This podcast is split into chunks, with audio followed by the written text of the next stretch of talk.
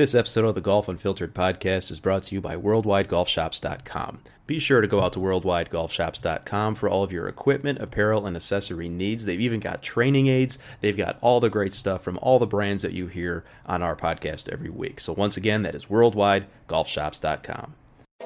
You're listening to the Golf Unfiltered podcast, your source for in depth interviews with the biggest names, brands, and personalities in golf. Our mission? To keep you informed and help you enjoy the game even more. And now, the owner and host of the Golf Unfiltered podcast, Adam Fonseca.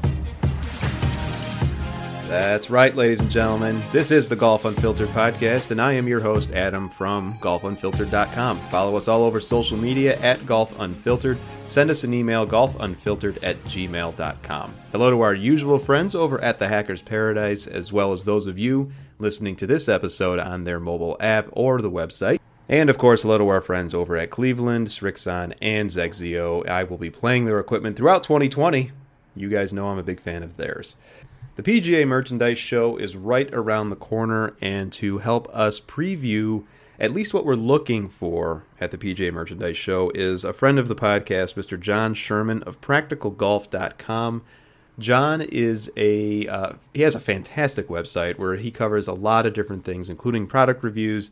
He covers uh, training aids. He covers um, the mental side of the game. He's written two books, and he is working on a third, which you will hear more about towards the end of today's show. And Jon and I talk about a lot of things. He is going down to Orlando as well, and we talk about what we're looking for in terms of not only the new product releases, of course, but also what consumers think about when they hear about all the new stuff that comes out every January, which is, of course, the timing of the PGA Merchandise Show.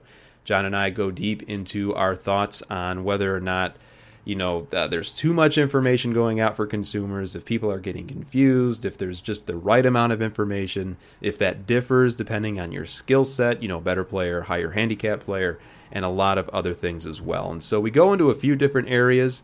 Um, it's always great to speak with someone like Jon who is able to do that, to really just say, you know what, we're we're starting on this path. This was the intent, but then we go down another road and we just continue to kind of build on the conversation. And I think that you'll find that this conversation is exactly that. So, uh, once again, his website is actually practical golf.com. Be sure to go out and check them out.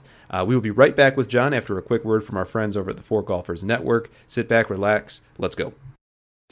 I know you love the game, even though it drives every single one of us crazy. Hi, this is Bill Hobson, and I host the Fore Golfers Network podcast, where we celebrate golf in every way imaginable. You'll hear interviews with the biggest names in the sport, travel features, special contests, and we even take your calls. So after you listen to Adam and Golf Unfiltered, give us a try. Subscribe to the Fore Golfers Network podcast. That's F O R E on Apple Podcasts, Google Play, and everywhere else podcasts are found. Welcome back, folks. As I mentioned at the top of the show, we are excited to welcome back Mr. Jon Sherman from PracticalGolf.com. Jon, I apologize it's taken us three or four years to bring you back on, but uh, how are you, sir? I'm good. I'm good. It's it's uh, good to be talking with you again, and uh, appreciate you having me on the show. Absolutely, and you know it's great to to uh, collaborate like this. And folks, I mean, Jon, as I mentioned, was on the show uh, in the past. We were talking about uh, one of his his books that he's written about 101 uh, mistakes that amateur golfers make, and you should go out and check that out. PracticalGolf.com. And Jon, I know that on your site, you know, you've got a lot of great information, not only from just you know from a club fitting perspective, but also from how to play the game a little bit smarter to eliminate those mistakes. Uh, how has your website grown a little bit since we last spoke? Because I know it has. Um, yeah, I think it's you know the, the, core message I started with was that you know I, I come at what I do on my website from a player's perspective. You know, I'm not a swing coach um, I guess I've evolved into what you would call just a coach, someone who communicates with golfers on everything outside of instruction, which I believe is the technical elements of the swing. Mm-hmm. Um, so I focus on topics like managing expectations, practice, strategy, the mental game, um, all the things I believe are very important outside of your swing that I know can help golfers first and foremost enjoy the game more, but also improve their scores. Um, so I guess over the last few years, I've just refined a lot of my ideas and research on those uh, four main topics. And like any coach, I just find different ways to almost say the same thing, and it resonates with people differently. Um, and and luckily, you know, I, I have connected with a lot of golfers who enjoy the perspective of a player, um, and and it's been helping some people out there. So yeah, it's been it's been a lot of fun.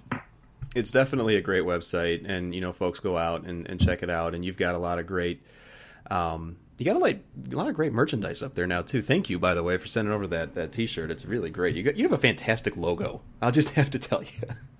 Thank you. Um, I badgered my my web developer slash designer for months over it. So we finally agreed on something for the look I wanted. But thanks for saying that. It took a lot of effort to get it that way. I know it's it's always a tough thing. We had the same thing. Luckily, I, my my wife is a graphic designer and was able oh, to there you go. to kind of go through the logo building process with me. But believe me, there were many a night where we had an argument over what the the logo should look like. But, um, and listeners, just to clarify too, it's practical-golf.com uh, to go out and and see all of Jon's work. And you know, Jon, it's it's great to talk to you again. It, I wanted to get you on. Uh, we are at the time of when this episode will release. We are uh, on the eve of the PGA Merchandise Show, which is in Orlando, and I know that you're going to be heading down there uh, as well as I uh, to take a look at all the new gear, run into a few friends, you know, put faces to names, that type of thing.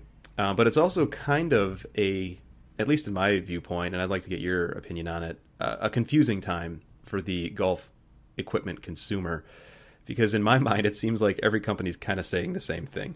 More speed more distance more forgiveness. It's it's the same song and dance every year at least from my perspective. Uh, do you have a similar uh, opinion of what you see in advertising so far or or what's your take on the whole thing? Uh, yeah i mean i think you know i've been fortunate enough to learn a lot about club fitting over the last few years. Um, I work with a guy named Woody Lashin, who's the co-owner of one of the best club fitting companies in the country called Pete's Golf, and he's kind of taken me under his wing and shown me behind the scenes on how golf clubs work, and we've done a ton of testing together. So. Um, I see the claims from the manufacturers, and you know that's what they have to do. It's a really competitive market. They invest a lot of money in R and D and marketing, and that they're trying to fight for uh, consumer dollars. And I think the thing that bothers most people is the release cycles. You know, every year it's a new technology, a new name for it, and you know people are saying like, "Oh, is what I have now not good enough?" Um, and the answer is, it depends. It always is. It depends in golf. Um, so, to anyone who's you know thinking about product release cycles, I've learned that you know if you get properly fit for a club, it should last you for a while. Mm-hmm. Um, you know, just randomly purchasing a new driver every year based on marketing claims is, is likely not going to produce that many tangible gains in your game. So I see both sides of it. It is a little tiring listening to the marketing jargon, um, but at the same time, there's some really talented engineers at all of those companies, you know, working their butts off to try and come up with something new.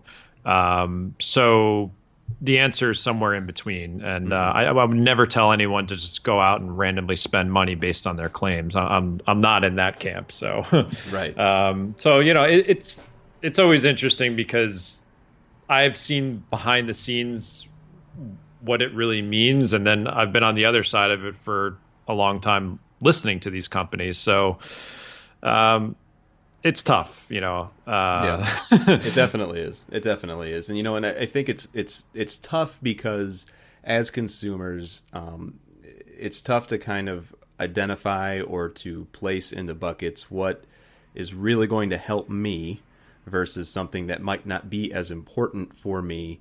But to your point, I won't know where to place that quality or that club tech unless I go and get fit.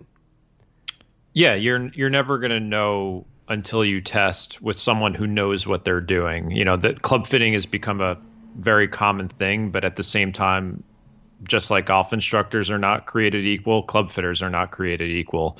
Um, you can work with someone who's really honest and brand agnostic, and they're going to either tell you, "Hey, what you got now is fine." Um, from what I'm seeing, you, are not getting any gains, so stick with what you've got. Or you could be going to another place where they're trying to push you towards a club where they know they're going to get their highest margins. So, um, you know, I always say get fit, but also you want to make sure you get fit with someone who's responsible and knows what they're doing, which sometimes can be hard to find. Right, it definitely can be, and it's and it's an, an added expense too. I mean, you're Yes, you're going yep. in, you're, you want. We've talked about this at length on the podcast. I mean, you go in, you get fit. The driver, for example, is going to be rough at, least four hundred dollars in most instances, and that's not even counting the cost of the fitting itself. And so it can Yep. be a pretty big big ticket item. Yeah, and, and my, my view is is if, if you are looking to invest in your game for the long term, I I would get it right first that the first time rather than keep buying and buying and buying and hope you find the right thing. You know, the last two sets of irons I've had, um, I had a set of pings that I was fit for that lasted me 10 years and they were perfectly fine. And then the irons I have now have been with me for five years. So, other than maybe adjusting the lie angle here and there if your swing changes, you know, if you get fit um, properly the, the, the first time for iron, something like that, they, they should last you for a long time. The technology is not going to change that much. Um, Which is interesting five, because five years is always like yeah. a number that comes up where like you might be in a three to five year product cycle where you might be missing out on something, but it, it, it depends. Yeah, it, it absolutely depends, and and it's it's funny because it's almost contrary to what what brands will say. You know, like what you I I, I wonder because there's a lot of brands that listen to this, and I wonder how many would hear something like that, which I agree with, by the way, and cringe a little bit. You know, someone who keeps the same set of irons for a decade versus you know what they are saying. Hey, this is going to better your game. This is going to do this, that, the other thing.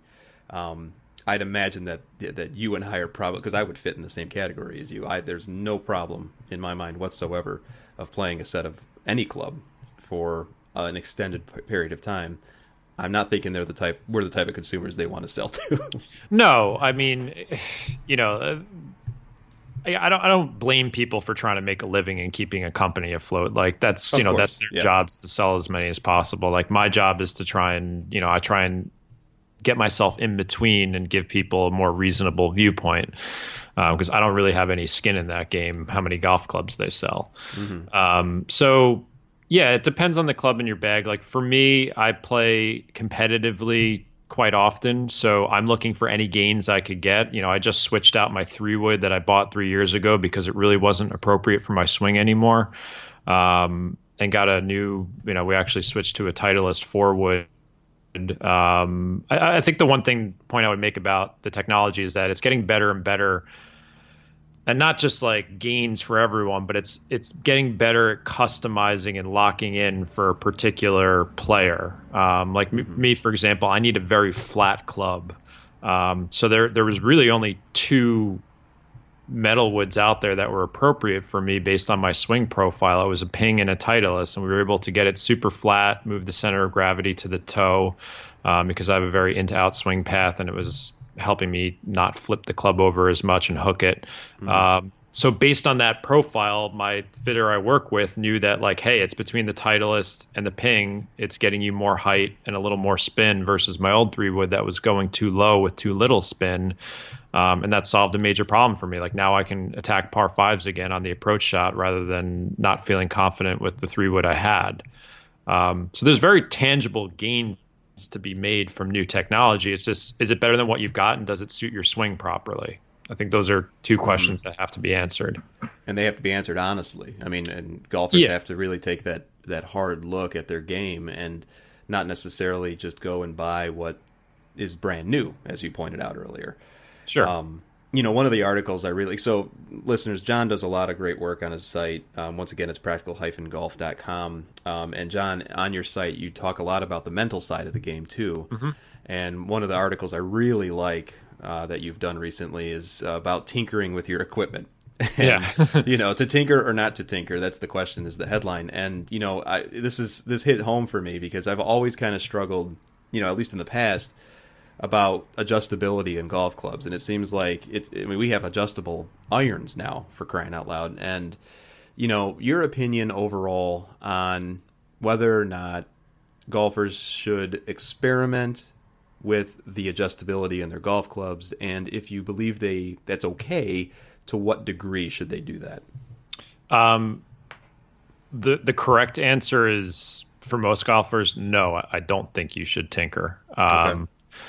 I did another article where I did kind of a test on my launch monitor, playing around with my driver settings. I was changing the loft and I was moving the center of gravity around from you know fade to draw, mm-hmm. and measuring the results of what was happening. And I have a Callaway driver that's actually set at 12 and a half degrees. You know, we figured out that that that higher loft was better for my swing. I, I put very little spin on the ball Hmm. Um, so I need to get it up quickly. I have, I have, a decent amount of ball speed, so I can keep it up there. But um, for example, when I tinkered and put it down to nine and a half degrees, I was losing almost 30 yards of distance. Wow. Uh, yeah, and, and that could go for. I would say that's probably one of the most important things to get right for a driver head is make sure you get the right head profile and loft because I've done so many experiments where you know I've switched from one manufacturer to the other and one was like 10 and a half degrees was best other was 12 degrees so there's no standard.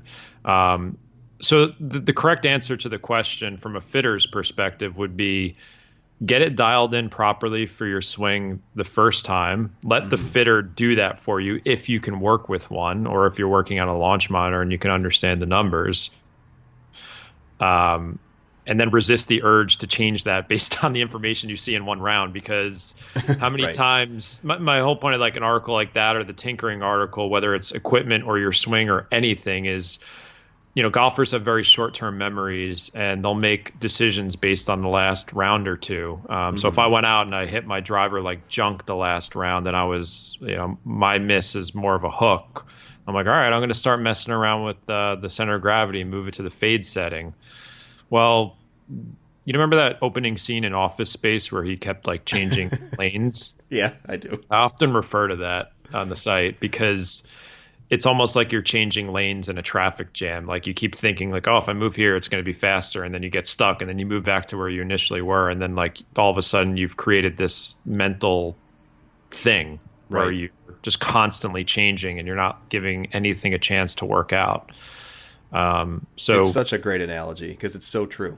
It's definitely true. I'm guilty of it. I mean, I, yeah, oh, we all are. Like I've, I, I, I try not to do it myself, um, but that's one of the challenges of this game is the randomness of your performance on a daily basis. It happens to the pros as well.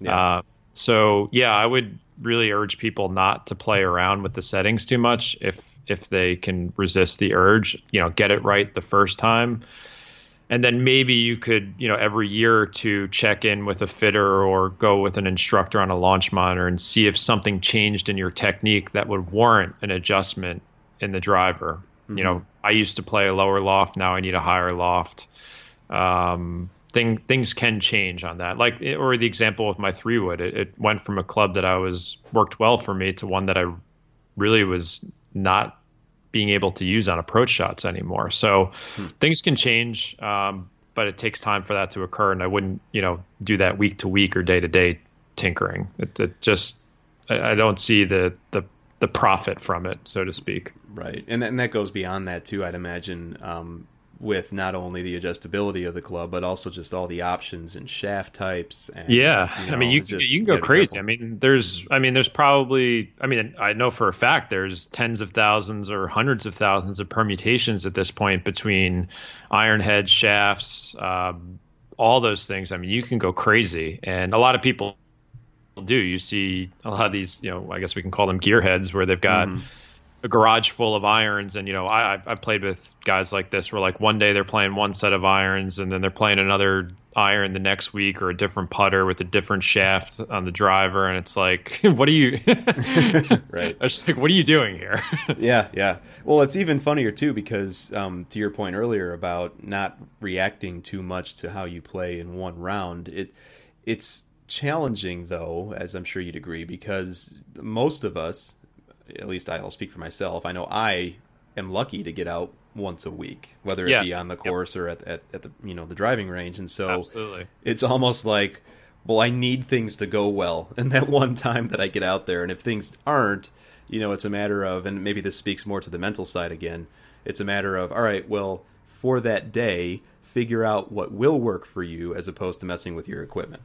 Yeah, I mean everything to me, whether it's products you're purchasing, the way you practice, or you know the way you're acting on the course. Like I just believe managing expectations is like the core of satisfaction, happiness, performance, and everything, and not just golf. So. Mm-hmm that's what I focus on so much on the site is like I understand what it's like to be someone who only plays once a week or a couple of times a month and my message to golfers like that is is that if you don't have the time to be you know practicing a lot and playing a lot um, it's difficult to expect any type of real consistency and consistency is a really misused term when it comes to golf because even if you are playing and practicing every day like the pros do I mean, look at any run of the mill tour player, and you can see how their scoring changes from one day to the next. Um, right.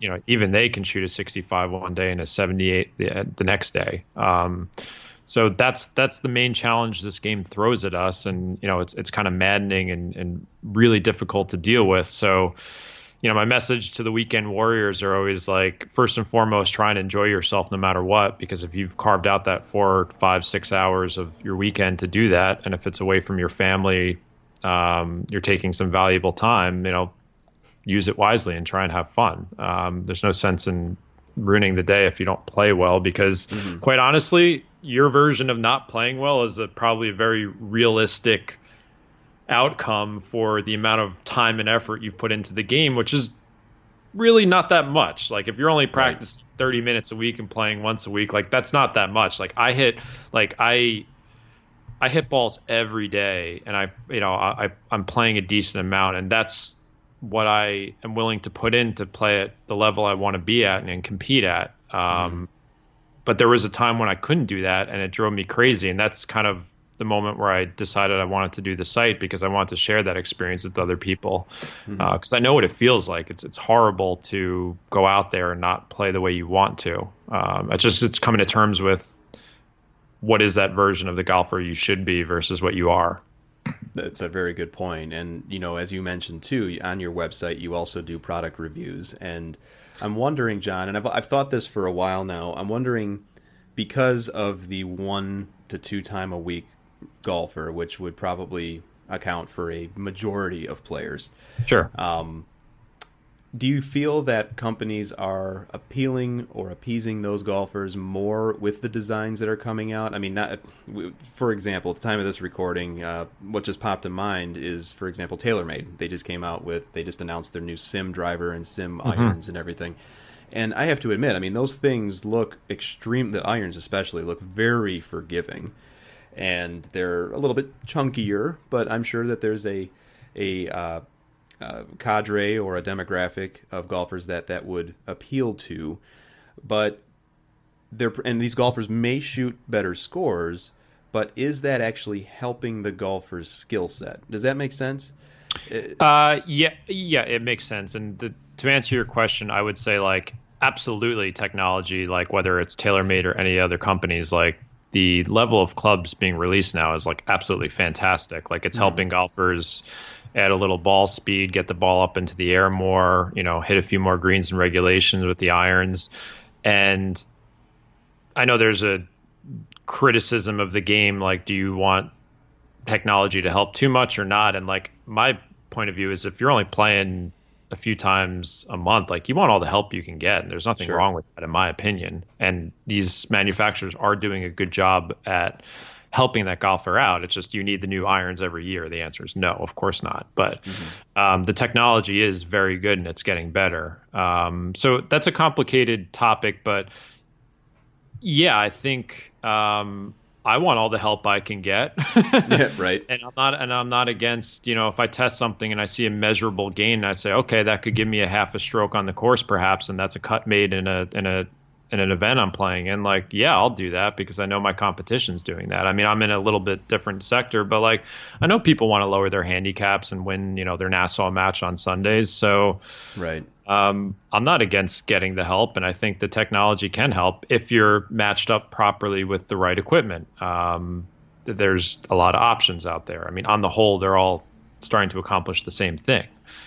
Yeah, uh, ultimately, I mean, I we even talked about this a couple episodes ago. Um, where not only are they all trying to accomplish the same thing, but they're also beginning to look a lot alike. uh, yeah, I mean, everyone's doing like you know, you got the players uh, category with the hollowed out irons now. Like you could argue whether or not PXG debuted it here, but you know, right. hollowing out the iron, putting in some type of plastic polymer inside of it, so you're you know, I. Uh, it helps add ball speed, get the ball up in the air more, gives you plenty of forgiveness, but the feel of a blade. Um, now every manufacturer is starting to do that, mm-hmm. um, and and they're taking that technology and using it in the game improvement category too. I mean, golfers need help. I mean, the average golfer drives the ball between 200 to 220 yards on average. Like there's there's certainly not a uh, a power problem in the amateur game, in my opinion, because again, most people are sitting in desks all week. They lack mobility. They lack the strength and flexibility and technique to to swing over 100 miles an hour with a driver, let alone strike it well. So, yeah, the the, the regular consumer does need help, in my opinion, and mm-hmm. if they want to seek it in a responsible way, like I, I think it can lead to some gains in their game. How much I you know, I always I think equipment's 10 to 15 percent of your game, in my opinion. I always thought that was the number in my head. Hmm. That's interesting. Um, I can never prove it, but like based on everything I know about golf, like I think you know your equipment can influence the game that much. Um, but that would probably create a huge debate with a lot of people. So I'll leave it there. No, maybe we'll talk more about it in Orlando. I mean, that, no, that's a that's a great point actually, and well. And that raises another question in my mind. Then, I mean, you're you're a strong player. Obviously, you play competitively, and you know, a lot of times the the advertising and everything kind of goes towards the 80-20, you know, the the majority of players who are going to be, you know, around 100 for, you know, a score on 18 holes, but for the better players and even you know, let's even extrapolate it out to the PGA Tour players who obviously are getting sponsorship money to play the new products. Mm-hmm. Um, how often do you feel the better players, you know, the the single digit handicaps and better, uh, should they tinker with their equipment, or does do the same rules apply for them?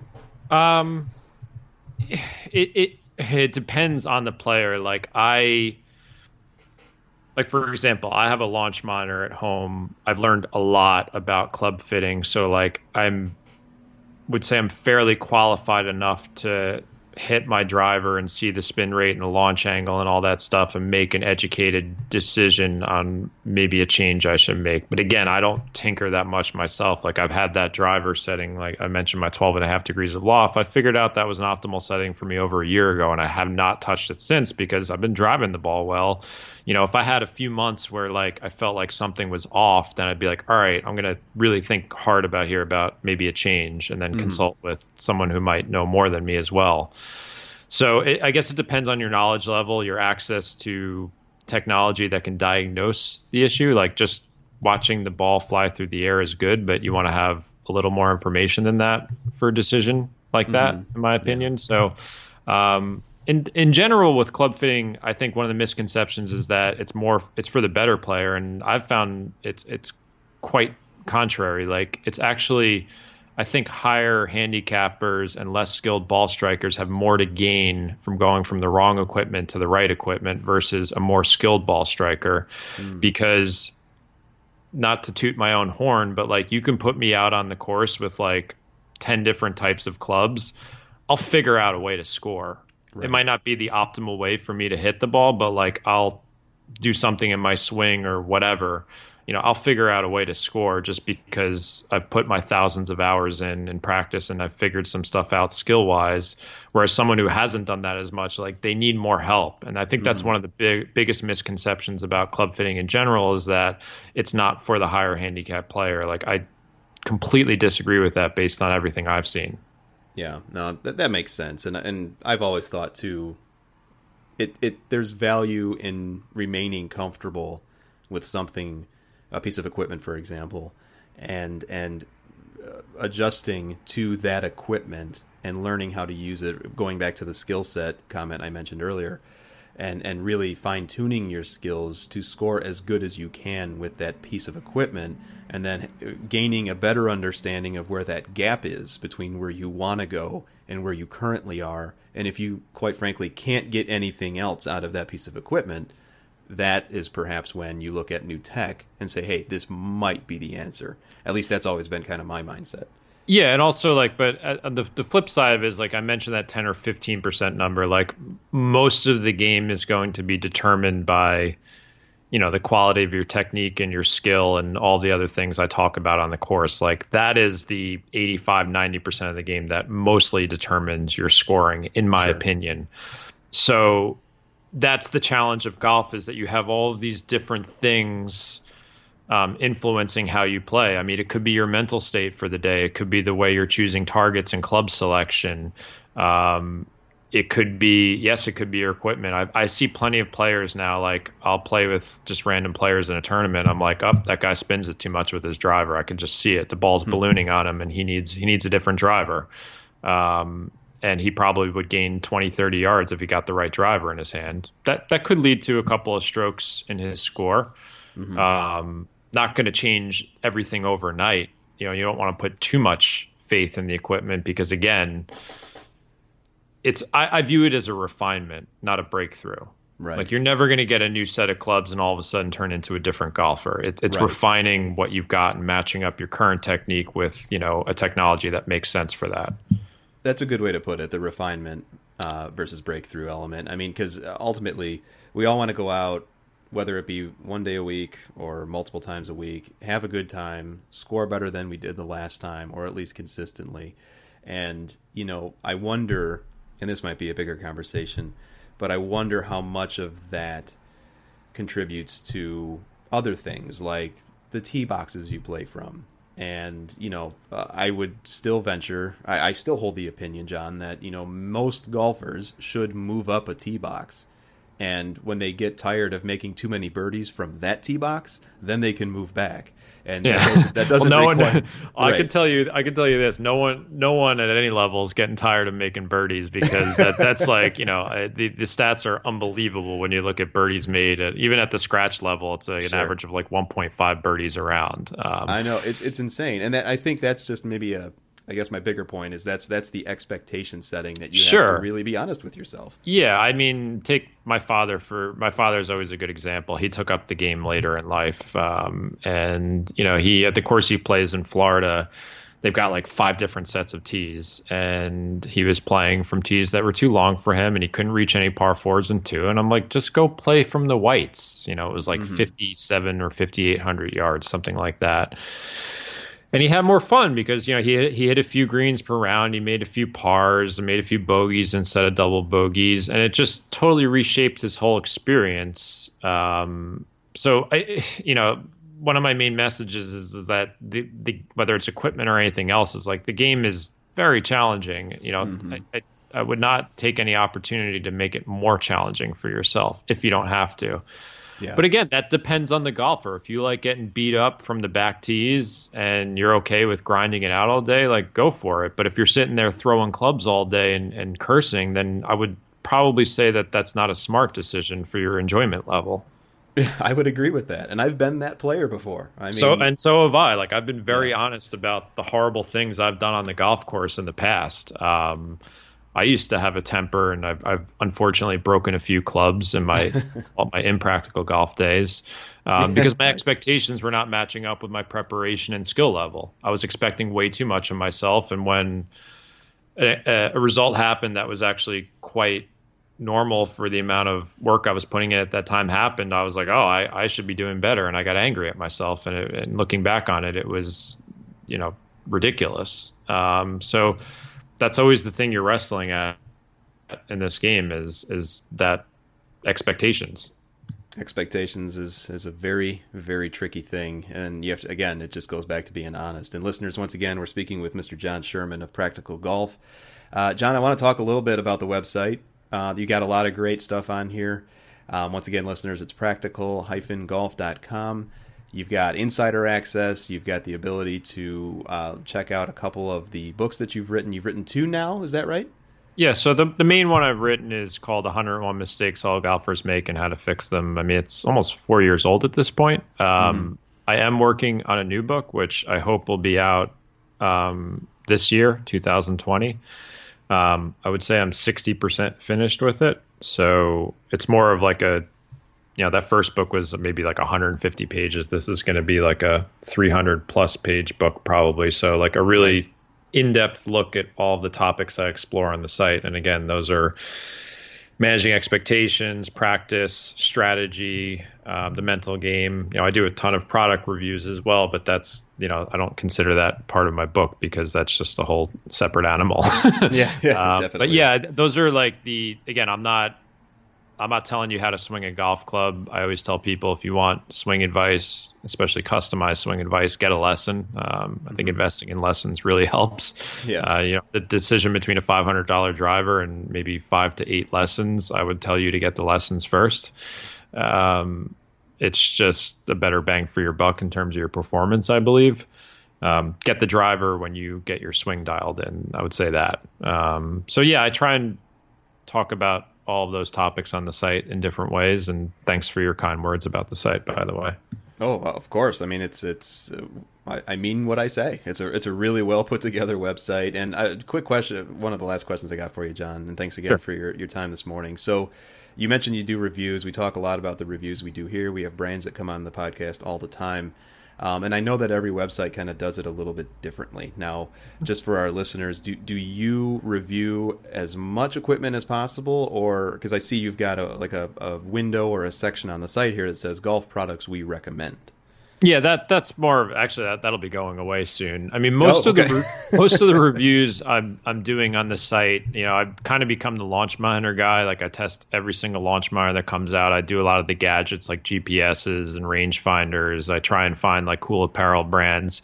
In terms of equipment itself, um, I do have a really talented club fitter who's starting to do some articles for me, just because.